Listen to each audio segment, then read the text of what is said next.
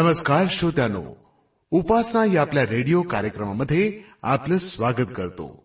संत म्हणतात देह देवाचे मंदिर आता आत्मा परमेश्वर. नावा टिळकांसारखे कविश्रेष्ठ म्हणतात सुंदर देऊळ हृदय हे माझे येथेच विराजे देव पाप. खरंच आम्ही देवाचा शोध देवळांमध्ये घेतो पण देव चार भिंतींच्या देवळामध्ये राहतच नाही मुळी. तो राहतो आमच्या हृदय मंदिरी आपल्या या हृदयात वसणाऱ्या या देवाला आम्ही साथ घालूया आमच्या श्वासानं चिंतनानं नामस्मरणानं. आमच्यासारख्या मानवांच्या मनामध्ये देवानं वसती केली तर या पृथ्वीवर स्वर्ग अवतरेल. उपासना कार्यक्रम आपल्याला देवाविषयी जवळीक करायला शिकवतो. आधी हे भक्तिगीत ऐकूया आणि त्यानंतर हा अभ्यास.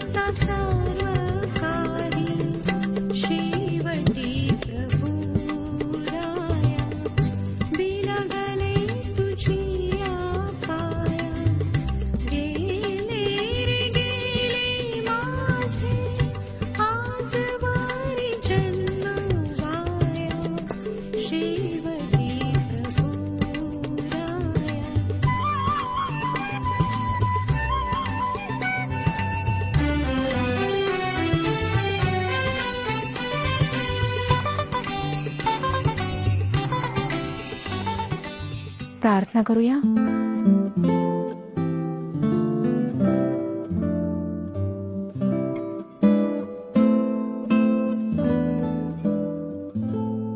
प्रेमळ दयाळू कृपाळू परमेश्वर पित्या तू जो थोर आहेस स्वर्गीय सिंहासनावर विराजमान आहेस त्या तुझ्यासमोर आम्ही येत आहोत. आमच्यामध्ये योग्यता नाही चांगुलपणा नाही परंतु प्रभू तुझी जी कृपा आमच्यावर झालेली आहे त्यामुळे आम्ही हिंमत करीत आहोत. तो आपल्या एकुलत्या एक पुत्राला ह्या जगात आमच्याकरिता पाठवलेस. त्याने सर्वस्व त्यागून आमच्याकरिता वधस्तंभावर स्वतःचा प्राण दिला. पवित्र प्रभू आम्ही तुझे आभारी आहोत. आमच्यासारख्या तुच्छ लोकांवर तू कृपादृष्टी केलीस. आज आम्हाला माहीत आहे की आमच्यामध्ये अनेक उणीवा आहेत. आम्ही चुकलो आहोत अपराधी आहोत. तरी प्रभू तू आमच्यावर प्रेम करतोस आम्हाला जवळ घेतोस. आमची प्रार्थना आहे की आमच्या सर्व पापांची आम्हाला क्षमा कर. आजच्या वचनाच्याद्वारे आमच्याशी बोल. आमच्या जीवनामध्ये परिवर्तन घडवून आण. हो दे प्रभू की प्रत्येकाचं जीवन तुला समर्पित असं जीवन व्हावं. ही वेळ आम्ही तुझ्या पवित्र हातात सोपवित आहोत. आपल्या पवित्र आत्म्याच्याद्वारे आमचं मार्गदर्शन कर. तूच आम्हाला शिकेव. प्रत्येकाला स्पर्श करून आरोग्य दे प्रभू. प्रभू यशू ख्रिस्ताच्या गोड आणि पवित्र नावात मागितले आहे म्हणून तो ऐक. आमेन. श्रोत्यानो आम्ही नेहम्याच्या पुस्तकाला सुरुवात केलेली आहे. मागच्या कार्यक्रमात नेहम्याच्या पुस्तकाचा आम्ही परिचय करून घेतला आणि पहिल्या अध्यायाला सुरुवात केली. पहिल्या अध्यायाच्या पाचव्या वचनापासून पुढच्या वचनांवर आज आम्ही विचार करणार आहोत. श्रोत्यानो आम्ही पाहिलं की कशा प्रकारे नेहम्या आपल्या लोकांसाठी प्रार्थना करतो. ह्यावेळेला मला सुप्रसिद्ध प्रार्थना योद्धा जॉन हाईड यांची आठवण येते. या माणसाला भारतातल्या नाशाच्या मार्गाला जाणाऱ्या लोकांविषयी फार करुणा वाटत असे व त्यांच्यासाठी त्याच्या उपास प्रार्थना सतत असत. इतके की शेवटी त्यांच्या प्रकृतीवर त्याचा फार गंभीर परिणाम झाला. श्रोत्यानं जॉन हाईट सारख्या प्रार्थना करणे नेहम्यासारखा उपास प्रार्थना आणि शोक करणे कदाचित आपल्याला शक्य नसेल परंतु मध्यस्थीच्या प्रार्थना करणे आपणाला सहज शक्य आहे. तुम्हाला माहीत आहे का? की मध्यस्थीच्या प्रार्थना न करणे हे एक पाप आहे.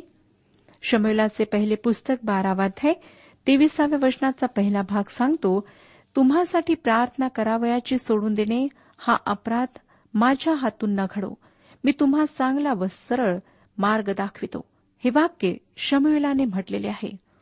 प्रार्थना व उपास करणे परमेश्वराच्या समोर आपल्या प्रार्थना सादर करीत राहणे हे या लोकांचे साधन होते व तोच त्यांच्या समोरचा एक उत्तम मार्ग होता. एजरानेही तेच केले व नेहम्याही तेच करीत आहे. या पहिल्या अध्यायाच्या चौथ्या वचनात पुन्हा एकदा आकाशाचा देव ही संज्ञा वापरलेली आहे. ही संज्ञा एजरा नेहम्या व दानियल या तिन्ही पुस्तकात आढळते. या तिन्ही पुस्तकांचे हे एक वैशिष्ट्य आहे. एरुश्लेम्याचा पाडाव झाल्यानंतर व ती उद्ध्वस्त झाल्यानंतर परमेश्वर करुबामध्ये वस्ती करणारा मंदिरातला परमेश्वर राहिला नाही. त्या मंदिरातून देवाचे गौरव निघून गेले. परमेश्वर आपल्या स्वर्गातल्या वस्तीस्थानाकडे निघून गेला. म्हणून बंदिवासानंतरच्या पुस्तकांमध्ये त्याच्यासाठी आकाशाचा देव अशी संज्ञा वापरण्यात आली आहे. जेव्हा बेथलेमेत एकदाच देवदूताने म्हटले ऊर्ध्वलोकी देवाला गौरव तोपर्यंत तो पुन्हा मानवामध्ये आला नाही. मानवी रूपामध्ये प्रभू येशू ख्रिस्त आला. एक दिवस तो पुन्हा येणार आहे. मग ते कृष्णवर्तमान चोवीसावा अध्याय आणि तिसाव्या वचनात आपण वाचतो तेव्हा मनुष्याच्या पुत्राचे चिन्ह आकाशात प्रगट होईल मग पृथ्वीवरील सर्व जातीचे लोक शोक करीतील आणि ते मनुष्याच्या पुत्राला आकाशातल्या मेघांवर आरूढ होऊन पराक्रमाने व मोठ्या वैभवाने येताना पाहतील. ते चिन्ह काय असेल ते मला माहीत नाही पण मला वाटतं की ते देवाचे शकेना गौरव असावे. ते काहीही असो नेहम्याच्या दिवसात तो आकाशांचा देव होता व नेहम्याने त्याला त्याच नावाने संबोधले. श्रोत्यानो नेहम्याची ही प्रार्थना फार सुंदर आहे. आणखीन एक प्रार्थना आम्हाला नवव्या अध्यात वाचायला मिळणार आहे. आता आपण पुढचं वचन वाचूया. पहिला अध्याय पाचवं वचन सांगतं हे स्वर्गीच्या देवा परमेश्वरा हे थोर व भयावह देवा तुझ्यावर प्रीती करणारे व तुझ्या आज्ञा पाळणारे यांच्या संबंधाने तू आपला करार पाळितोस व त्याचवर करुणा करीतोस. श्रोत्यानो प्रभू परमेश्वर महान देव आहे. तो भयप्रद आहे. तुम्ही क्षणभर आपले डोळे झाकून विचार करा की आकाश व आकाशातले सूर्यमंडळ तारांगण त्याने निर्माण केले. वैज्ञानिक सांगतात की त्याने अशा अनेक सूर्यमालिका निर्माण केल्यात. अनेक तारांगण निर्माण केलेत. ह्या सर्वांची निर्मिती परमेश्वराने केली. आणि अवकाशातल्या अगणित ग्रह ताऱ्यांपैकी पृथ्वी एक लहानसा ग्रह आहे. त्या पृथ्वीवर एक लहानसा आशिया नावाचा खंड आहे. त्या आशिया खंडात एक लहानसा देश आपला देश आहे. त्या देशात एक लहान प्रांत आहे व त्या प्रांतात ठिपक्या एवढे तुमचे गाव किंवा शहर आहे. आणि त्यातल्या एका छोट्याशा वस्तीत तुम्ही राहता. आणि या सर्व विश्वाचा निर्माण करता प्रभू परमेश्वर तुमच्या व माझ्यासारख्या मातीच्या कणाकडे आपले लक्ष लावतो. त्याचे सामर्थ्य मानवी बुद्धीपलीकडचे आहे आणि तो खरोखर भयप्रद आहे. जे त्याच्यावर प्रीती करतात व त्याच्या आज्ञा पाळतात त्यांच्यावर तो प्रेम करतो. त्यांच्याशी प्रेम दयेने तो वागतो. श्रोत्यानो ही त्याची कृपा आहे की त्याने आमच्यासारख्या धुळीच्या कणा इतकी लायकी असलेल्या व्यक्तींवर प्रेम करावे. मर्त्य मानवासाठी आपल्या प्रिय पुत्राचा त्याग करावा. अशा प्रभू परमेश्वरासमोर नतमस्तक होऊन आज्ञाधारकतेने त्याच्या मुखातून बाहेर पडणारा शब्द ऐकावा एवढेच आपण करू शकतो. परंतु दुर्दैवाची गोष्ट ही आहे की आम्ही मान वर करून उद्धटपणे त्याला प्रश्न करतो उलट उत्तरे देतो आणि बऱ्याचदा जाणून बुजून त्याच्या विरुद्ध बंड करतो. या महान प्रभूपित्यासमोर असे वागण्याचे धाडस आम्ही का करावे हे खरोखर न समजण्यासारखे आहे. जे त्याच्यावर प्रीती करतात त्यांच्या प्रार्थनेकडे कान देण्यास तो सर्वदा त्यांच्याजवळ असतो. म्हणूनच नेहम्या आपल्या प्रार्थनेत प्रभूपित्याला त्याच्या ह्या वैशिष्ट्यांची आठवण करून देतो. तो एक न्यायी परमेश्वर आहे व तो कृपाळू सुद्धा आहे. सहावं वचन सांगतं तुझे सेवक इस्रायल लोक ह्यांच्यासाठी मी तुझा दास या समयी रात्रंदिवस प्रार्थना करीत आहे. ती कान देऊन ऐक व डोळे उघडून पहा. आम्ही इस्रायल लोकांनी तुझ्या विरुद्ध पातके केले आहेत. ती मी कबूल करीतो. मी व माझ्या बापाच्या घराण्याने पातक केले आहे. श्रोत्यानो नेहम्याने या प्रार्थनेत असे म्हटले नाही की मी या पाप्यांची पापे कबूल करतो. तर तो म्हणतो आम्ही तुझ्या विरुद्ध पापे केली आहेत. मी व माझ्या पित्याच्या घराण्याने पापे केली आहेत. तो स्वतः पापी आहे हे तो कबूल करतो. तो म्हणतो मी पापी आहे. माझ्या पित्याच्या घराण्याने म्हणजे आम्ही सर्वांनी पाप केले आहे. आमच्या देशाने पाप केले आहे. श्रोतानो अशा प्रकारची पाप कबुली काय आम्हाला आमच्या मंडळांमध्ये आज ऐकायला मिळते? आम्हाला अशा व प्रामाणिक पाप कबुलीची गरज आहे. या प्रार्थनेत नेहम्याने कबूल केले की यहुदी लोकांच्या अपयशाचे कारण त्यांचे पाप आहे. तो म्हणतो की मी व माझ्या पित्याच्या घराण्याने पाप केले आहे. या माणसामध्ये स्वतःला नीतिमान समजण्याची वृत्ती नाही. तो स्वतःला नीतिमान समजून इतरांची कीव करीत नाही तर तो स्वतःला इतरांबरोबर समरूप करतो. मध्यस्थीच्या प्रार्थनांचा हा एक महत्त्वाचा विषय आहे. सातवं वचन पुढे सांगतं आम्ही तुझं समोर अतिशयित दुर्वर्तन केले आहे आणि तू आपला सेवक मोशे यास विहित केलेल्या आज्ञा नियम व निर्णय आम्ही पाळले नाहीत. या वचनावरून आम्हाला आढळतं श्रोत्यानो की नेहम्याचा देवाच्या वचनावर विश्वास होता. त्याने त्यावर भरोसा ठेवला होता. परमेश्वराच्या आज्ञांचे उल्लंघन झाले होते. त्यामुळे त्याला अतिशय दुःख होत होते. नेहम्या म्हणाला आम्ही तुझ्याशी फार नासकेपणाने वागलो आहोत. मला हे वाक्य फार खुपण्यासारखे आणि तेवढेच योग्य वाटते. आम्हा सर्वांनाच कधी ना कधीतरी कृतज्ञतेचा अनुभव येतो. आणि मी एखाद्या व्यक्तीला फार प्रेमाने वागवतो तिच्यातल्या कमतरतांकडे दुर्लक्ष करतो आणि आपल्या ताकदीनुसार कधीकधी शक्ती पलीकडेही जाऊन त्याच्यासाठी काहीतरी करतो. परंतु तीच व्यक्ती आमच्या पाठीत सुरा खूप असते. आमचा विश्वासघात करते. तेव्हा आम्हाला फार मानसिक यातना होतात. आणि जेव्हा अशा प्रकारच्या विश्वासघाताचा वेळोवेळी अनुभव येतो तेव्हा मानवजातीवरचा आमचा विश्वास उडतो. श्रोत्यानो हे कृतज्ञतेचे वागणे नीच वृत्ती बाळगणे जाणून बुजून अन्याय करणे अत्याचार करणे या सर्व गोष्टी आमच्या नासकेपणाचेच प्रदर्शन करीत नाहीत काय? प्रभुदेवाने आम्हाला आतापर्यंत अग्नीत आशीर्वाद दिलेले आहेत. तुमच्यापैकी एकही व्यक्ती असे म्हणू शकत नाही की देवाने मला कधीच आशीर्वाद दिला नाही. तुम्ही ख्रिस्ती असाल किंवा नसाल परंतु देवाचा आशीर्वाद निश्चितपणे तुमच्यावर आहे. आज जो जीवनाचा आशीर्वाद तुम्हाला प्राप्त झाला आहे आणि अनेक आशीर्वाद तुम्हाला मिळाले आहेत त्याला केवळ देवाची कृपा कारणीभूत आहे. परंतु या सर्व आशीर्वादांच्या बदल्यात तुम्ही देवाला काय दिले आहे? तो तुमच्या दानांवर अवलंबून नाही. परंतु तुम्ही तुमच्या विश्वासघातकी मित्राप्रमाणे कधीच देवाशी कृतज्ञतेने वागला नाहीत काय? तुम्ही कधीच त्याला दोष दिला नाहीत काय? तुम्ही त्याच्या विरुद्ध कधीच बंड केले नाही काय? तुम्ही असे खात्रीने म्हणू शकता का की मी देवाशी कधीच वाईट वर्तन केले नाही? तसे असले तर तुम्ही देवाच्या सत्यवचनाला खोटे ठरविण्याचे धाडस करता. परमेश्वर आपल्यासारख्या त्याच्याशी नासकेपणाने वागणाऱ्यांविषयी मोठ्या दुःखाने यशाचे पुस्तक पहिला अध्याय दोन आणि तीन वचनांमध्ये म्हणतो हे आकाशा ऐक अगे पृथ्वी कान दे कारण परमेश्वर बोलत आहे. मी मुलांचे पालन पोषण केले त्यास लहानाचे मोठे केले तरी तो माझ्याशी फितूर झाला. बैल आपल्या धन्याला ओळखितो गाढव आपल्या मालकाचा कोठिंबा ओळखितो पण इस्रायल ओळखीत नाही माझे लोक विचार करीत नाही. श्रोत्यानो नेहम्या भयंकर पातक कबूल करीत आहे. त्याचा देवाच्या वचनावर विश्वास होता आणि तो त्याच्यावर विसंबून होता. त्याला देवाचे वचन ठाऊक होते आणि त्याच्या आज्ञांकडे दुर्लक्ष झाल्यामुळे त्याला काळजी वाटत होती. तो आपल्या प्रार्थनेत पुढे आठव्या वचनात काय म्हणतो पहा? तू आपला सेवक मोशी यास जे सांगितले होते त्याचे स्मरण कर. ते हे की तुम्ही पातक केल्यास मी तुम्हास राष्ट्रांमध्ये विखरीन. नेहम्याचा देवाच्या वचनावरचा केवळ विश्वास दृढ नव्हता तर यहुदी लोक एरुश्लेमेस परत येतील या भाकितावरही विश्वास होता. अनेकदा श्रोत्यानो या गोष्टींवर काही उपदेशक विश्वास ठेवत नाहीत. म्हणून देव कधीकधी सर्वसाधारण सभासदांचा उपयोग करतो. देवबाप कधीकधी उपदेशकांशी बोलू शकत नाही. अशा वेळेस तो सर्वसाधारण सभासदांचा उपयोग करतो. नेहम्या देवाला त्याच्या अभिवचनाची आठवण करून देतो. नव्या वचनात पण तुम्ही मजकडे वळला व माझ्या आज्ञा मानून त्याप्रमाणे चालला तर तुमचे परागंदा झालेले लोक दिगंती असले तरी तेथून त्यास एकवट करून मी आपल्या नामाच्या निवासार्थ निवडलेल्या स्थानी आणीन.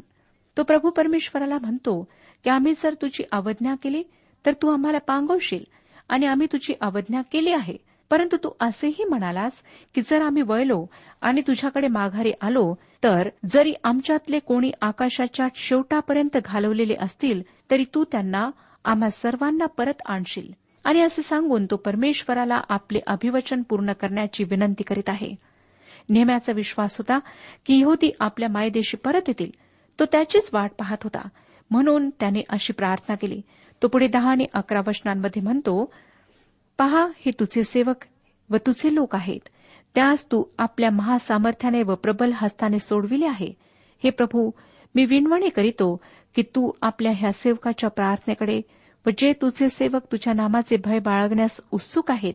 त्यांच्या प्रार्थनेकडे कान दे. तुझ्या सेवकास आज यश दे आणि ह्या मनुष्याची त्याचवर कृपादृष्टी होईल असे कर. ह्यावेळी मी राजाचा प्याले बरदार होतो. श्रोत्यानो नेहम्याची प्रार्थना देवाच्या वचनात मुळावलेली आहे. म्हणजे ती देवाच्या वचनावर आधारित आहे. तो देवाच्या अभिवचनांची देवाला आपल्या प्रार्थनेत आठवण करून देतो. आणि तू असे म्हणाला होतास ना? तर आता तू तसे कर अशी प्रार्थना करतो. परंतु सर्वात पहिली गोष्ट जी त्याने या प्रार्थनेत केली ती ही की त्याने देवाला गौरव दिले. त्याची वैशिष्ट्ये सांगणारे वाक्य त्याला गौरव देणारे वाक्य वापरून नेहम्याने आपल्या प्रार्थनेची सुरुवात केली. व नंतर दुसरी महत्वाची गोष्ट त्याने केली ती म्हणजे पाप कबुली.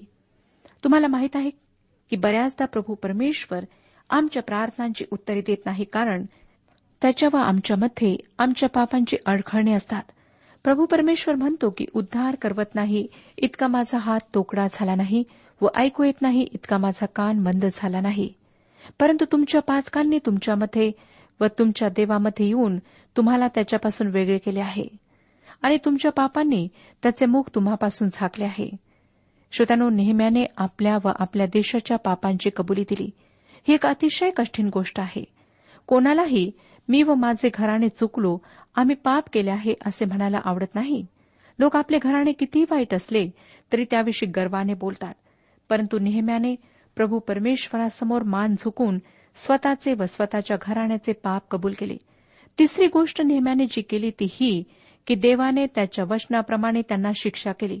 ही गोष्ट त्याने कबूल केली. ती नम्रता त्याने दाखवली आणि मग नेहम्याने देवाला त्याच्या अभिवचनाची आठवण करून दिली.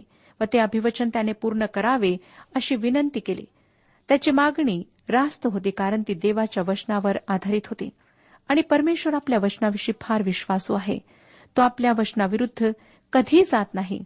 म्हणूनच नेहम्याची ही प्रार्थना तो ऐकणार होता. बऱ्याचदा श्रोत्यानो आमच्या मागण्या विनंत्या परमेश्वरासमोर मान्य होत नाहीत. याचे कारण म्हणजे ज्या प्रकारे याकोबाने आपले पत्र चौथा अध्याय आणि तिसऱ्या वचनात लिहिले तुम्ही मागता परंतु तुम्हास मिळत नाही. कारण तुम्ही अयोग्य प्रकारे मागता म्हणजे आपल्या चैनीकरिता खर्चावे म्हणून मागता. आणि बऱ्याचदा आम्हाला वेगवेगळ्या गोष्टींविषयी देवाची इच्छा काय आहे हे माहीत नसते. कारण देवाचे वचन आम्ही नियमितपणे वाचत नाही. जर आम्ही देवाच्या वचनाशी परिचित असू तर आम्हाला त्याची इच्छा समजेल व त्याची इच्छा आम्हाला समजली तर आम्ही त्याच्या इच्छेप्रमाणे त्याच्याजवळ विनंती करू. प्रभू येशूने योहान कृष्णवर्तमान पंधरावाध्याय आणि सातव्या वचनात म्हटले तुम्ही माझ्यामध्ये राहिला व माझी वचने तुम्हामध्ये राहिली तर जे काही तुम्हाला पाहिजे असेल ते मागा म्हणजे ते तुम्हास प्राप्त होईल.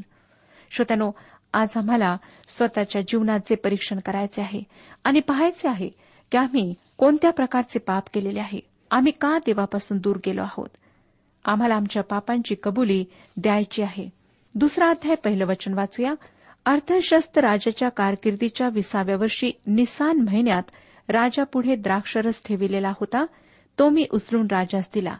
यापूर्वी मी कधी त्यासमोर खिन्न दिसलो नव्हतो. याच वेळेस दानिलाने सांगितलेला सत्तर सप्तकांचा काळ सुरू होतो. या ठिकाणी नेम्याने अर्थशस्त राजाच्या कारकिर्दीच्या विसाव्या वर्षाचा उल्लेख केला आहे. दानिलाच्या भविष्यातली ही एक महत्वाची तारीख आहे. श्रोत्यानो नेहम्या एक कोणालाही आवडेल असा माणूस असावा असे मला वाटते. या माणसाशी परिचय करून घ्यायला मला नक्कीच आवडले असते. त्याची नोकरी सरकारी होती राजकारणाच्या क्षेत्रातली होती. तो राजाचा प्याला धरणारा होता. राजासमोर जे काही आणल्या जाईल त्याची रुची पारखणे हे त्याचे काम होते. जर राजासमोर द्राक्षरसाचा प्याला आला तर त्याची चव नेहम्याने पहिले घ्यावी असे ठरलेले होते. जर त्या द्राक्षरसाचा नेहम्यावर काही वाईट परिणाम झाला नाही तर राजा तो द्राक्षरस घेत असे. फार धोक्याचे काम होते नेहम्याचे. त्याचे हे काम असे होते की त्यामुळे त्याला जास्तीत जास्त वेळ राजाच्या समक्षतेमध्ये राहावे लागत असे. साहजिकच तो राजाचा मित्र बनला होता. श्रोत्यानो अशा प्रकारची जोखमीची जबाबदारी त्याच्यावर सोपवण्यात आलेली होती आणि तो फार प्रामाणिकपणे ही कामगिरी निभावित होता. मला वाटतं एखादा महत्त्वाचा निर्णय घेताना राजा त्याला नक्की विचारत असेल की नेहम्या तुझे याविषयी काय मत आहे? गरजेच्या वेळेस नेहम्या राजाच्या सल्लागाराचीही भूमिका पार पाडत असेल. कदाचित या कारणासाठी नेहम्या बंदिवासाच्या देशात राहिला. त्याला आशा वाटत असावी की एक दिवस तो आपल्या अधिकाराचा आपल्या लोकांच्या मदतीसाठी उपयोग करून घेऊ शकेल. कदाचित त्यामुळेच त्याने त्याच्या भावांजवळ एरुश्लेमविषयी चौकशी केली असेल. या आताच वाचलेल्या वचनावरून असं दिसतं की राजाला काही विनवणी करण्याच्या तयारीमध्ये तो आहे. परंतु त्याची तशी पूर्ण तयारी झालेली नव्हती. या दिवशी तो फार खिन्न होता. ज्या दिवशी त्याला आपल्या एरुश्लेमेतल्या बांधवांविषयी वाईट बातमी कळली तेव्हापासून तो शोक करीत होता प्रार्थना आणि उपास करीत होता. त्या शोकामुळे त्याचे डोळे लाल झाले असावेत. तो त्याच्या नेहमीच्या चांगल्या मनस्थितीत नव्हता. याआधी तो कधी दुखी दिसला नव्हता. ऐरवी तो आनंदी व उत्साही असायचा. आणि त्या दिवशी मात्र त्याच्यातला हा बदल राजाच्या सुद्धा लक्षात आला. दुसरं वचन आम्हाला सांगतं राजा मला म्हणाला तू आजारी नसून तुझे तोंड का उतरले आहे? तुझ्या मनाला काहीतरी खेद होत असला पाहिजे. तेव्हा मी फार भ्यालो. आपल्या चेहऱ्यावर आपले दुःख दिसत आहे याची नेहम्याला कल्पना नव्हती. त्याने आपले दुःख लपवण्याचा प्रयत्न केला असेल परंतु त्याला तसे करता आले नाही. नेहम्याच्या या दुःखाचे मला फार नवल वाटते.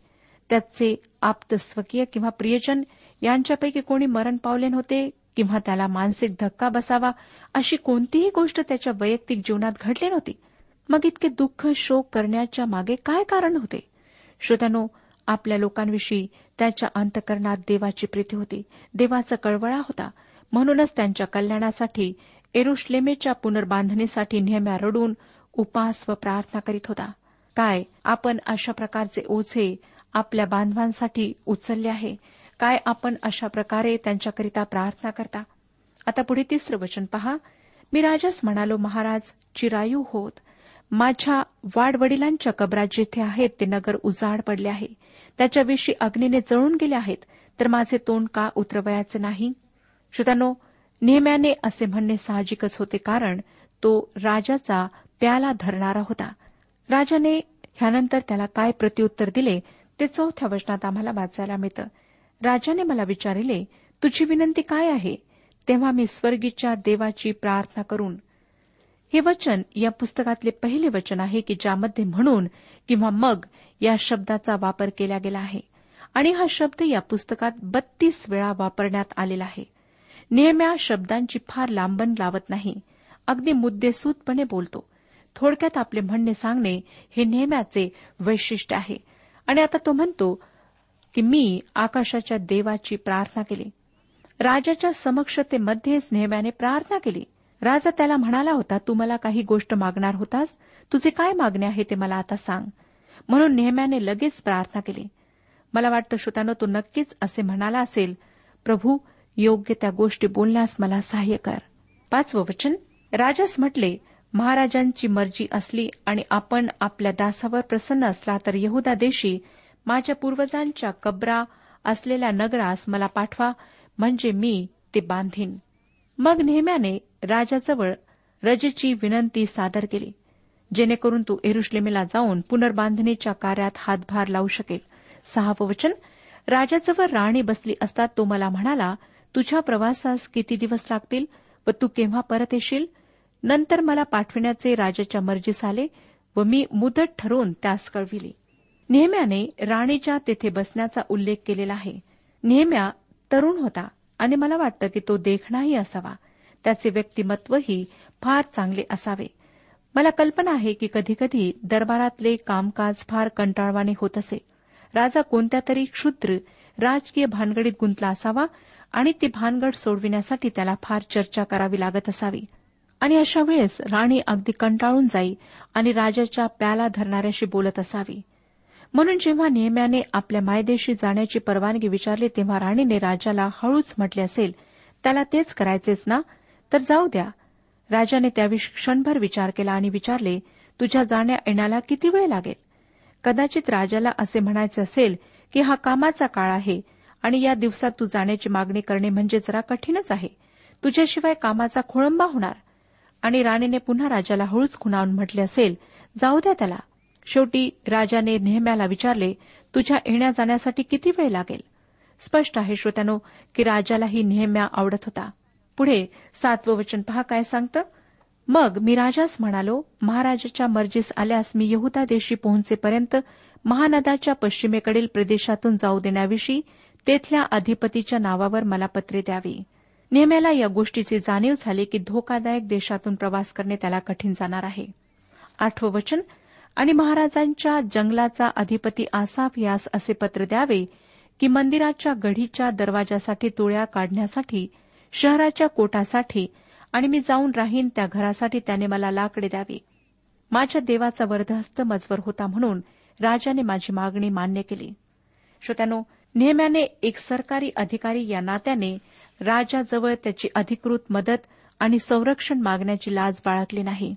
त्याचा देवावर विश्वास होता. परंतु सरकारी मदत आणि संरक्षण मिळवणे हा सुद्धा त्याचा हक्क होता आणि त्याने तो मागितला. नवव्या आणि दहाव्या वचनात तो म्हणतो मग मी महानदाच्या पश्चिमेकडील प्रांताधिपतीकडे जाऊन त्यास राजाची फरमाने दिली. राजाने मजबरोबर सेनानायक व घोडेस्वार पाठविले होते. कोणी मनुष्य इस्रायल वंशाचे कल्याण साध्य करण्यास आला आहे?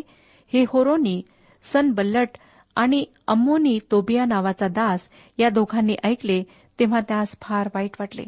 श्रोतनो ह्या ठिकाणी आम्हाला दिसतं की कशा प्रकारे आता त्याला विरोध होत आहे. परंतु तो घाबरला नाही त्याने हिंमत सोडली नाही. तो देवाच्या कार्यासाठी जाणार होता आणि तो जाऊन देवाचे कार्य पूर्ण करणार होता. देवाने त्याला त्यामध्ये यश दिले. परमेश्वर आपला सर्वांस आशीर्वाद देऊ. आजच्या उपासना कार्यक्रमात परमेश्वराच्या जिवंत वचनातून मार्गदर्शन आपण ऐकलं. आजच्या या वचनातून आपणास काही आशीर्वाद मिळाला असेल यात काही शंका नाही. सुदैव जीवनविषयक काही शंका असल्यास किंवा काही प्रश्न असल्यास किंवा काही प्रार्थना निवेदन असल्यास पत्राद्वारे आम्हास अवश्य कळवा. आम्हाला अगदी आनंदच होईल. पत्र व्यवहारासाठी आमचा पत्ता लिहून घ्यावा. कार्यक्रम उपासना पोस्ट बॉक्स क्रमांक एक शून्य दोन बेजनबाग नागपूर पिनकोड क्रमांक चार चार शून्य शून्य शून्य चार. आमचा ईमेल अॅड्रेस आहे Marathi T T B at radio eight eight two dot com. Email address पुन्हा एकदा ऐका Marathi T T B at radio eight eight two dot com. बरं तर आता इथंच थांबूया कारण आपल्या कार्यक्रमाची वेळही संपत आलेली आहे. पुन्हा आपली भेट आपल्या पुढल्या कार्यक्रमात तोपर्यंत नमस्कार.